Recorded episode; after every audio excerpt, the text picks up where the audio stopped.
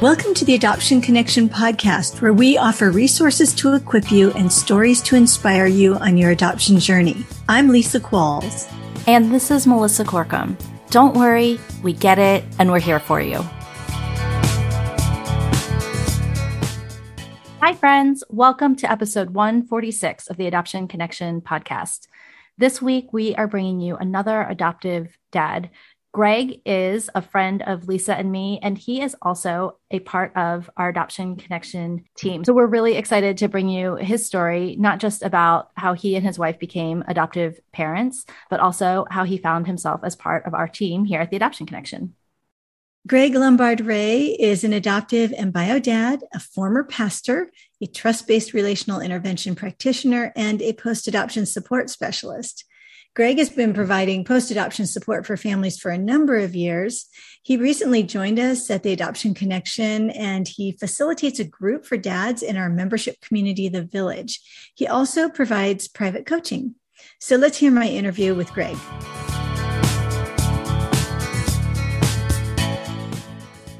Hello, Greg. Welcome to the Adoption Connection podcast. Thank you. It is great to be here with you.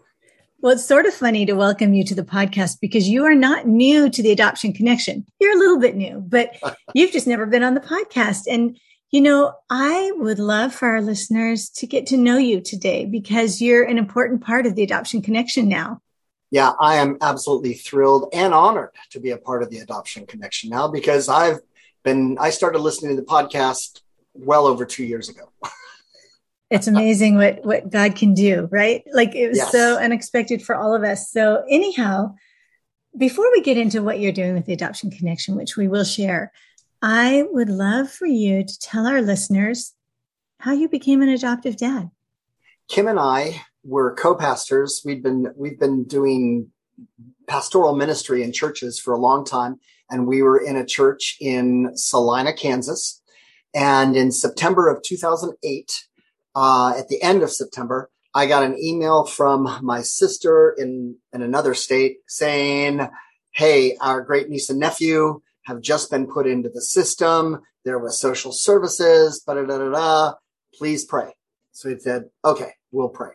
And then in the early November, they were placed in a group home. And in early November, she writes again, "We've got to pray. There's nobody on either side of the family who can take these kids. They're going to end up in foster care. One's going to end up in an institution, but all of this panic. And I read that email and it kind of knocked me back on my heels. And I talked to Kim about it.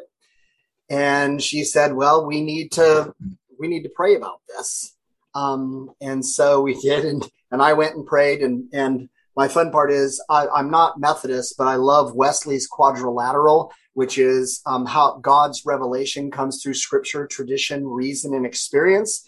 So I sat down in my meditation spot. I was just sitting there with my Bible and just quieting myself. And I said, okay, what does scripture say about this situation? And in my head, I heard my Bible laugh at me. like, really? We need to spend time figuring out what I say about orphans?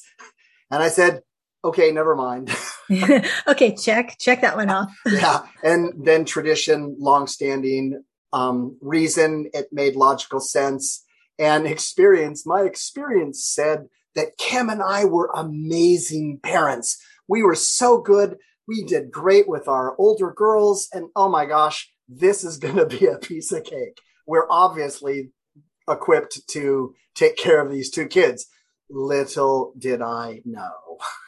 Well, you know, that's a big part of our story too. We had seven kids. We felt like we were great parents. We had been parents for 20 years when we adopted our kids. And wow.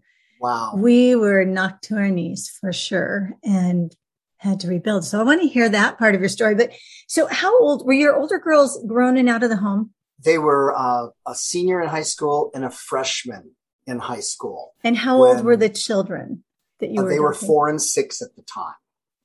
Um, okay. Um, living in another state. And so when Kim and I came back together, I think she'd already decided before we decided to pray about it. I think she'd already decided mm-hmm. we were mm-hmm. going to do this. But when we met, she says, okay, this is on you. You work with the social worker. You take care of this. I said, okay, I'm in.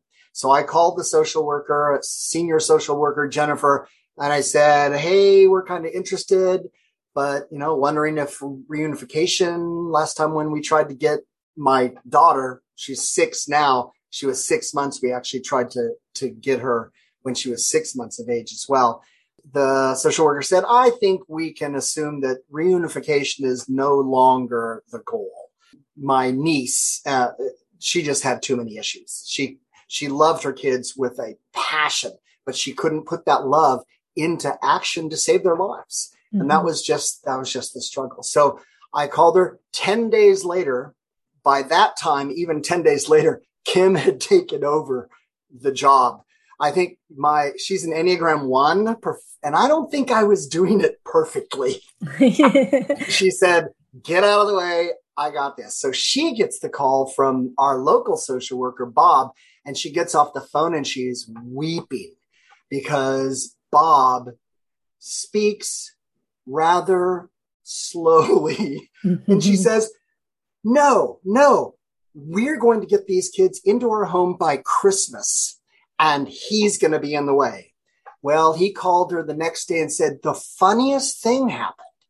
All my other cases resolved themselves, and I really only have this case to work on. Wow.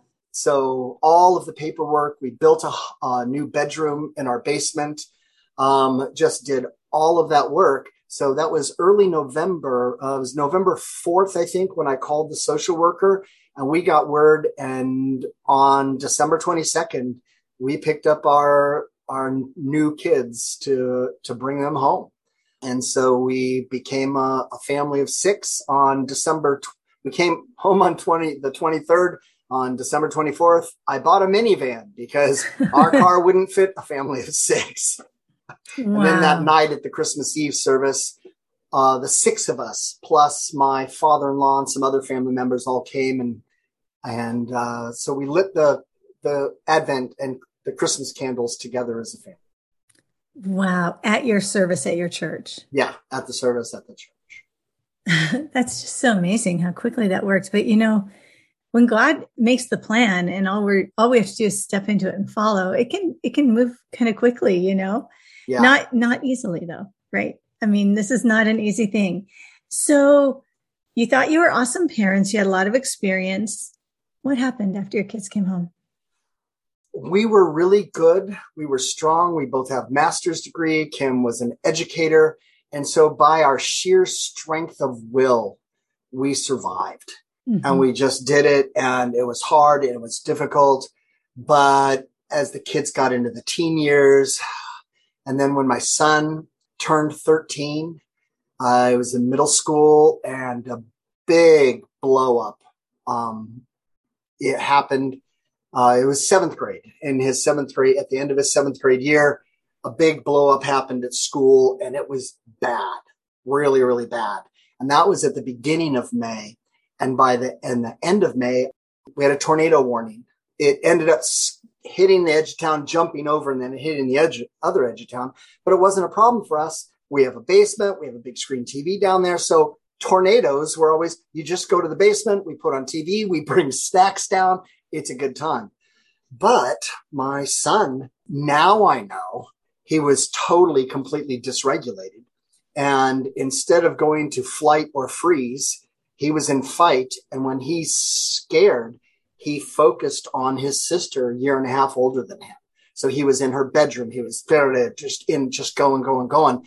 And I'm just ramping it up, trying to, trying to become scarier mm-hmm. and trying to get him. I set up a space, just stay, put up a wall around a bed. You're comfortable. You can see the TV, just stay in there. And he wouldn't do it.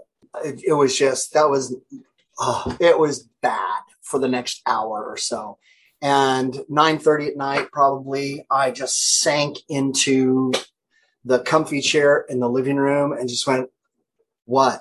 I don't understand. What are we doing? And Kim came from downstairs where our daughter was and she sat on the couch next to me got out her phone went onto Facebook.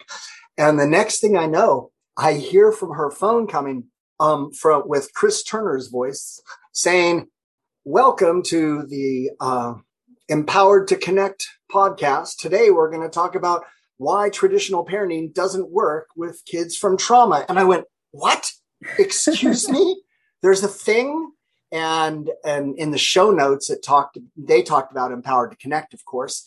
And they talked in the show notes, there was Karyn Purvis and TBRI at TCU. And we're going, we're both graduates of TCU. How did we not know about this? Well, we were, we left there before Karyn Purvis started at TCU. And so we discovered it. And a couple days later, I discovered the Kansas Post Adoption Resource Center.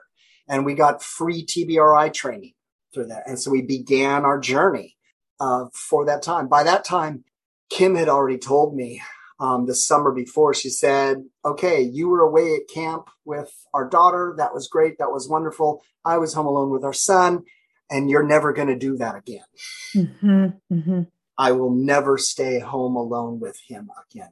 You know, as that testosterone starts to fire up and the changes start to take place in the brain, his dysregulation, his lack of impulse control, and then that testosterone with the, the fight rather than flight or freeze, that was hard for her. Mm-hmm, mm-hmm.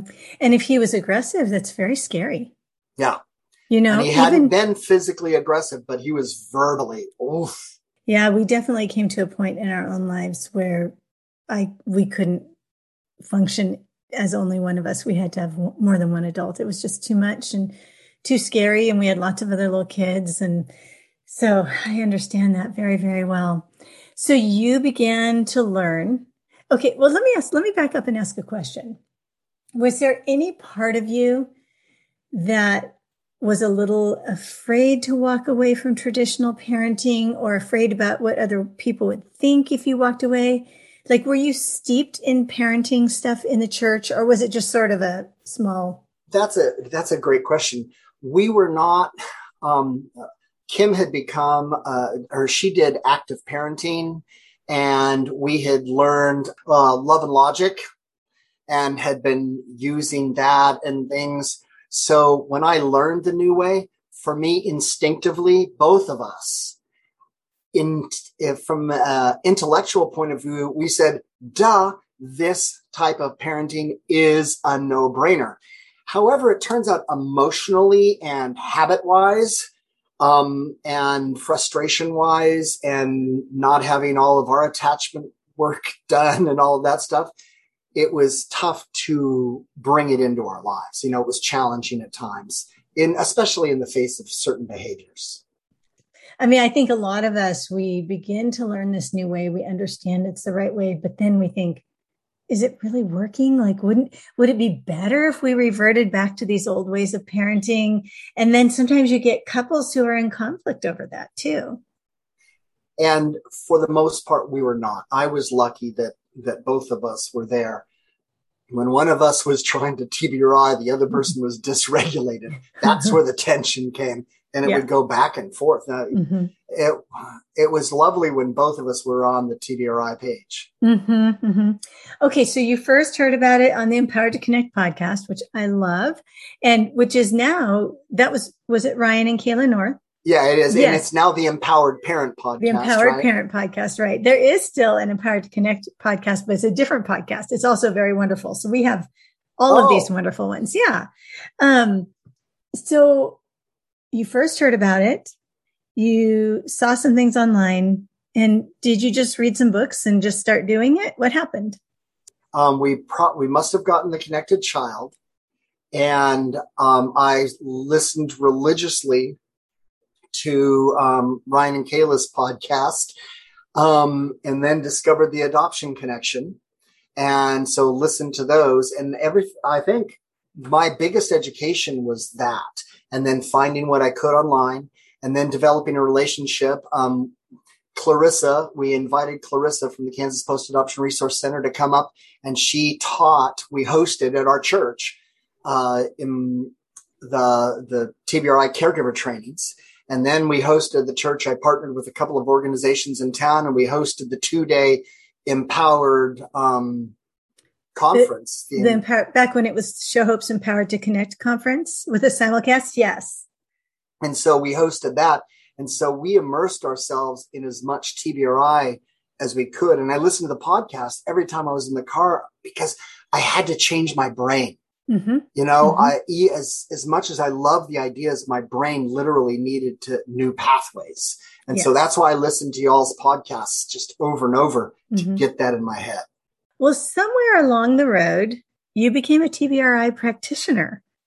That's that's there's kind of a leap from parenting using TBRI to actually becoming a practitioner, which we also did. So, how did that come about? Well, by by 2018, I we had it been probably 23 years of ministry in in Salina at that church, and Kim had been with me. We'd partnered for 15 years, and then she left ministry to stay at home with the kids because things had gotten along. So speaking of of grief kinds of things, you know, she lost her her calling and her ministry to, mm-hmm. to stay home, but she was better at it at home than I was. So I continued on. But then um, we went to a two day event with Amber Givens and Amanda Purvis. There was a big two day conference here in Topeka where I live now. And so we drove from Salina, dropped the kids off at my in law's house, and Kim and I went there. Well, um, so very first session with Amanda Purvis, we're sitting in the second row weeping as she's telling these stories. And I get up and I go to the back of the room and just to have a cup of coffee and my bagel in peace. And my future boss, Beth, um, who had been my first TBRI caregiver trainer, she came back to me and she said, You know, I know you have a job, but I'd like you to come work for me. Wow. and it was time. So that was in early September um, of 2018. And by November of 2018, I was working full time for the Kansas Post Adoption Resource Center. The next April, I did my work to become a TBRI practitioner. Well, that's great. So 2019. So I did mine in 2011. So a few years earlier. Yeah, just a few years. But okay, that is so great. Now, at the Kansas, now I'm going to say it wrong, Kansas Post Adoption Resource, Resource Center. Center. What was your, what did you do there? What, or let me ask this, what did you love doing there? Ah, my favorite part was, well, my favorite parts, taking calls from desperate parents. Um, and I, you know, let's face, you know, 40 years of pastoral ministry and I'm rich in compassion. Mm-hmm. and I had walked their journey and I had hope. So when they called, I listened, I talked, I encouraged, I got their email and sent them, here's all our resources, our training. Here's online resources you can find. You know, here's all this stuff. And then I sometimes for some of the really desperate ones, I would walk them through their next 24 hours. How do you TBRI parent in the next 24 hours. You know, okay, when your kid gets in the car, I want you to show up with their favorite snack and a drink that they love. When they get in the car, don't ask them how it was, just, you know, or don't quiz them or anything else. Just say these words. It's good to see you. And then shut up. Mm-hmm, mm-hmm. That's so awesome. That's great advice. and then I would, and then I walk them through the dinner time and the bedtime. And every time they said, I, you normally do this. I said, yes, see, you're instinctively doing the right thing. That back rub for your 13 year old grandson who you're raising. Yes, do that. That's a connecting activity. So, mm-hmm. you know, just walk them through the, actually the next 12 hours in some cases. Mm-hmm. So that was a favorite thing of mine to get the crisis calls. So I want to I want to pause just for one second because I realize that when we're talking about TBRI, we know what we're talking about, but I forget sometimes that there could be people completely new to us who are like, what the heck is TBRI? Can you just like very briefly tell people what it is? Yes, I sure can. So trust based relational intervention, TBRI, it is um, a system of, of parenting our children. And I like to talk that it's got four parts. The first part is a deep understanding of what happens to the brains of children who experienced early trauma, neglect, po- uh, early medical treatment, all of those things and how, what it does to disrupt the normal brain and attachment development. So that first part is giving, getting that deep understanding that leads to a deep compassion for our kids. Then we realize that our children just need three things they need emotional felt safety, and they need physical felt safety, and they need skills. So in TBRI, how do we provide emotional felt safety? And the strategies to do that. How to provide physical felt safety by giving them a voice and the strategies for that. And then once our babies have emotional felt safety and physical felt safety, then we can teach them the skills that they're that they're lacking. Mm-hmm. Okay, that is great. So, for any of you listening who didn't know what we were talking about, I hope that was helpful. And uh, we could put, we will put some other resources about TBRI in the show notes of this episode as well. Okay, so you went, you became a TBRI practitioner. You had already left being a pastor. You're doing this work with Kansas. And what was happening in your life? How are things going with your family? Uh, well, in 2016, um, our family got a ovarian cancer diagnosis with my wife, um, and she went through. We went through several years of treatment and getting better and remission, and then it coming back and treatment. So 2016, 2017, it, you know, all all through all through that time. So in addition to um, Whereas Kim was the lead parent and the smart parent and the good natural parent for all of those years. By 2017, by 2016, I had started taking on those duties and kind of became the single parent um, and still trying to work and parent my kids and support and love my wife and support all of our kids and it was really, really difficult, challenging. It was filled with painful experiences and glorious experiences. And I remember sitting in my backyard in Salina this one time and going through all of the bah, bah, bah, bad stuff. And I, and I'm going, but here's the thing.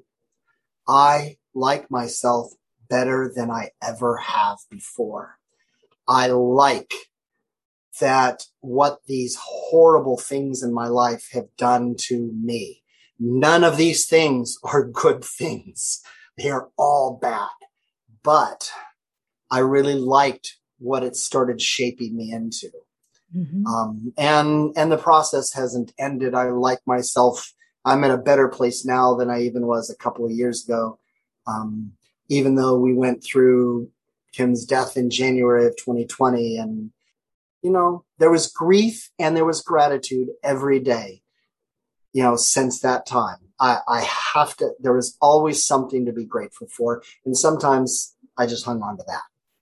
And there's something beautiful that happens in these most painful, difficult, gut wrenching circumstances when we have Jesus walking by our side. I mean, I know that suffering has really uh, I have been driven more deeply into the arms of Christ through suffering, you know, and I would not choose it. I would not choose to have lost a child. I would not choose some of the suffering our family has experienced, but I have no regrets on how it has grown me in my faith and my compassion for other people. I know this is life, right? Yeah. Suffering and beauty and all of that all mixed together. And I think that's a lot of what parenting is. And parenting children with early adversity is filled with this. You know, this is not an easy road we parents are walking for sure. Yeah. So and you think about our poor kids, I mean, for my kids. Thank you. Yes. So they they lost their first mom and they had no stability those early years, and then they lost their second mom, mm-hmm. and mm-hmm and I've got healthier coping skills than either one of my my adopted kids yeah. had. So you make a really good point, Greg, that that our children they have grief even if they hadn't lost even if your kids hadn't lost Kim, their second mom, all of our children who come to us through adoption and foster care have experienced deep profound loss. You know, adoption is rooted in the tragedy of loss and there's no way we can get around that. So they come with that.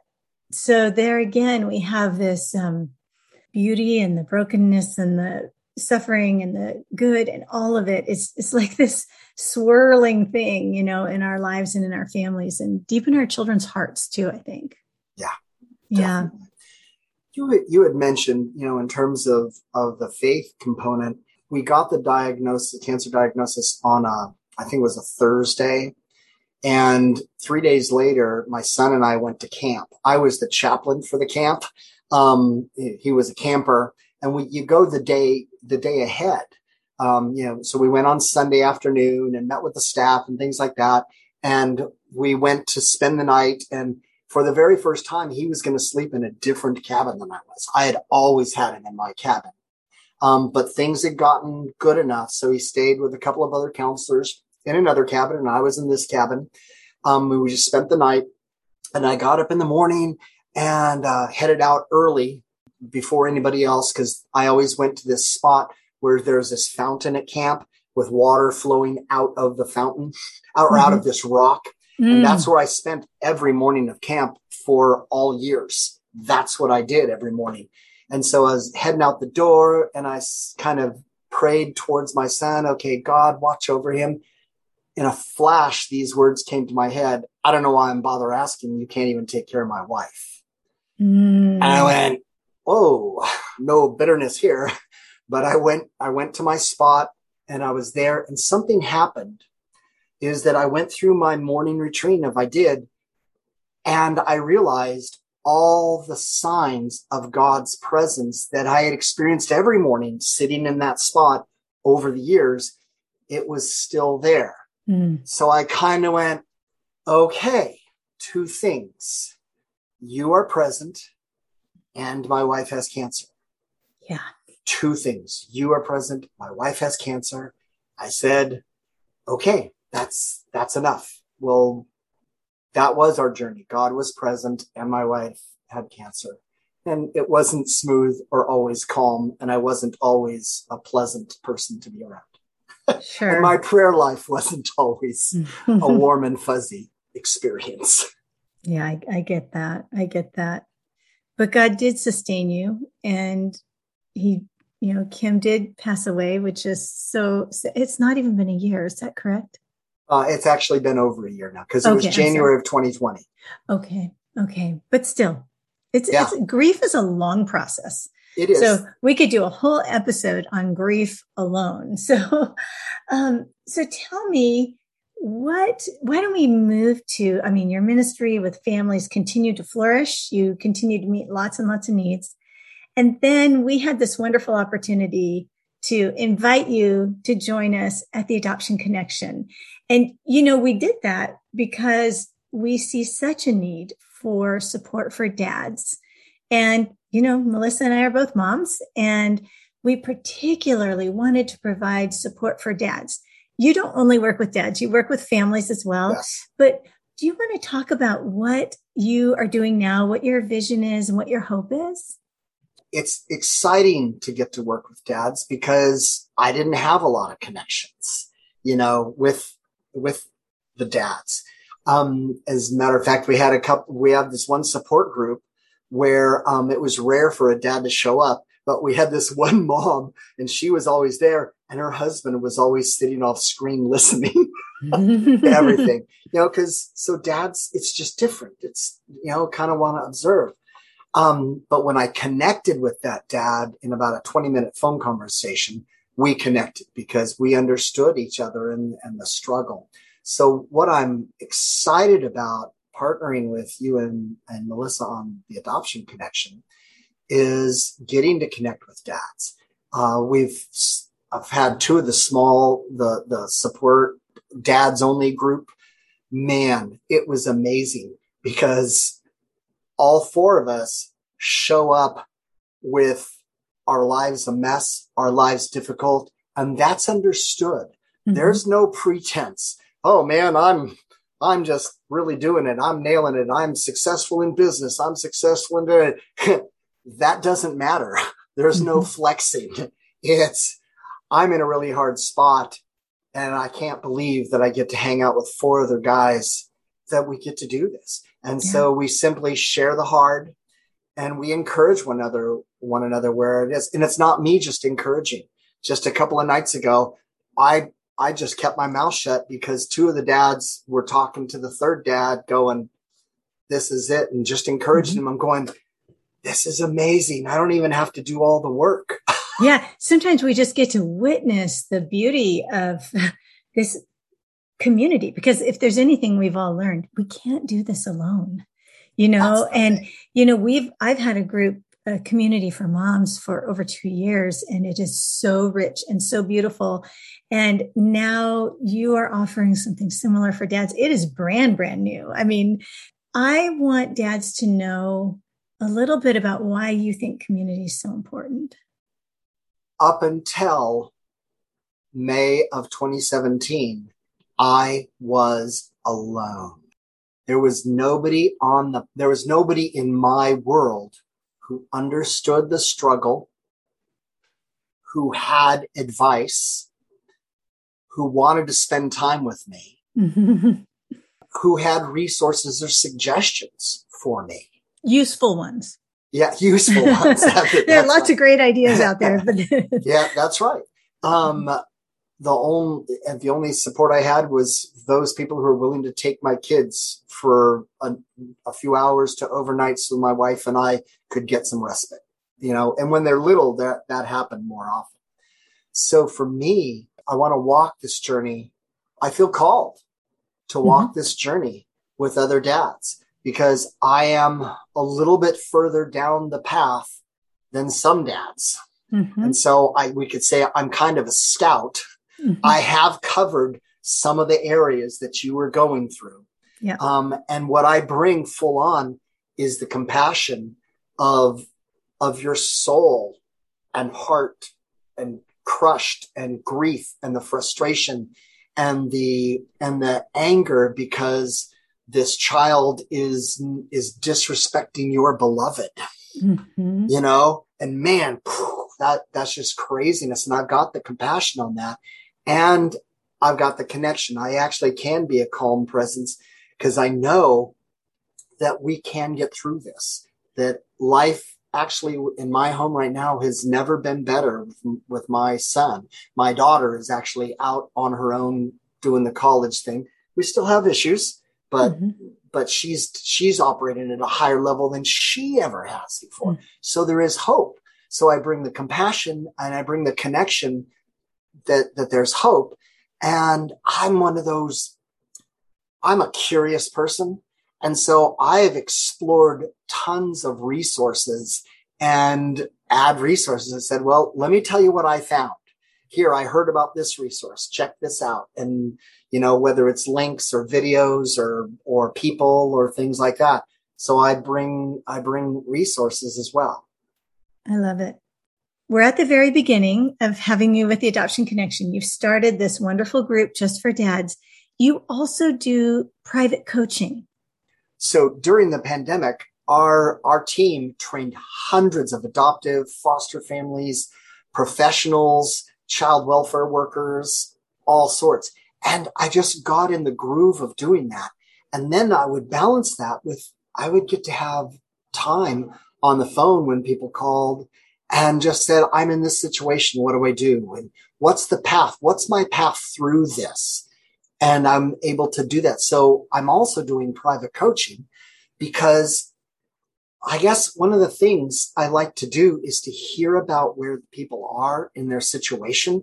And of course, have the compassion, the connection, and then to make some suggestions. Okay, here's another step. You've got three choices here of, of what you can do. What area do you work on? Although usually in the conversation, I've already identified their strengths mm-hmm. and I'm able to go, okay, you're already doing this. Take it to this next level. Are you interested in learning? Uh, you know, so I, Enneagram is a, is a wonderful tool mm-hmm. that for me, it's for self awareness and self acceptance. Um, that's vital. And, and, then, and then the growth. Yeah. Sorry. So, did I jump ahead there? no, no. I see. I had forgotten to say that. uh-huh. But with going the, the self awareness and self acceptance, that was so important for me. Wait a minute. I am who I am and I'm okay who I am. I'm not where I'm supposed to be yet, but that self validation as an Enneagram type four, immersed in shame, da da da, you know, all of that stuff. I needed to know I am who I am and that's okay. But I, I don't have to, I am loved who I am, but I don't have to stay this way. And then the Enneagram path has given me a path for growth. So that's one thing that I bring to the conversation. Um, I've with, with setting up a time with a, with an actual couple that I'll do at the same time. And we're going to work through Enneagram and their growth. And they mm-hmm. want to do it together because they want to, they want to be united in this and hear what's, what's being said. Mm-hmm. Um, mm-hmm. and, and how they can help each other grow. So that's a coaching thing.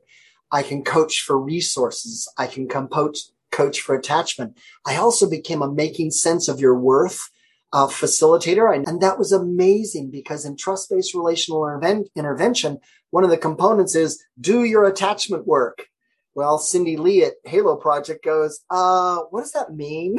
Right. And so she created this 10, nine week, eight, nine week process of how to do your attachment. So I'm, I'm not sure if that completely answers your yeah, uh, your yeah. questions about coaching, but I've I haven't seen it all. I wish I could say I have, but I know there's things of actually things going in home on in homes that that I actually have no idea about. But I've seen a lot in my own home, and I've already walked with families who have seen really deeply big challenging behaviors, mm-hmm. and so mm-hmm. yeah. I've got some experience there. Yeah, Melissa and I always say nothing will surprise us because we've seen enough that even if it's something new, it's not going to surprise us. So, well, I, I want to mention that um, to be part of the dad group, and if you're interested in the Enneagram, to be part of our Enneagram group called the Enneagram and Adoption Collective, those are both available in our community called the Village. So we would love for you to consider joining the village so you can be part of those groups. We also have webinars and uh, there's a group just for moms called the Hope Circle. So we will have um, information about that in the show notes, but I believe it's just the adoptionconnection.com slash village. And then you can also on our website find information about private coaching, either with Greg or with Melissa or with me. We're really delighted to offer that as well. So Greg, you are a gift to the Adoption Connection. I'm so excited to see how the Lord's going to use you to serve families and in particular dads. This is going to be a gift to so many people in the adoption community. Well, thank you. Uh, it's very, it's been extremely exciting and, and satisfying with the connections that I've already been honored to make.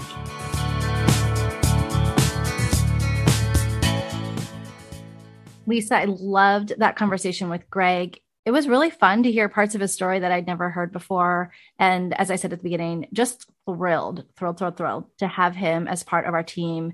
So excited for the Adoption Connection to be able to offer such a unique resource, a dad only resource to our families. Yes, it's something we've really talked about for a period of time, just that need.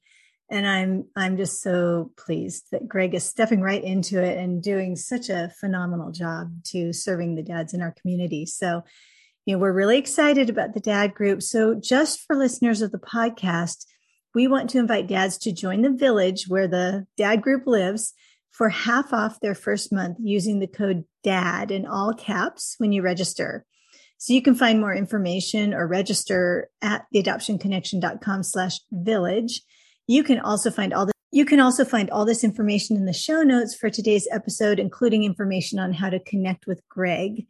You'll find all of that at theadoptionconnection.com slash 146. Before you go, we'd love to connect with you on social media. You can find us on Instagram as The Adoption Connection, or better yet, join our free Facebook community at theadoptionconnection.com slash Facebook. Thanks so much for listening. We love having you. And remember, you're a good parent doing good work. The music for the podcast is called New Day and was created by Lee Rosevere.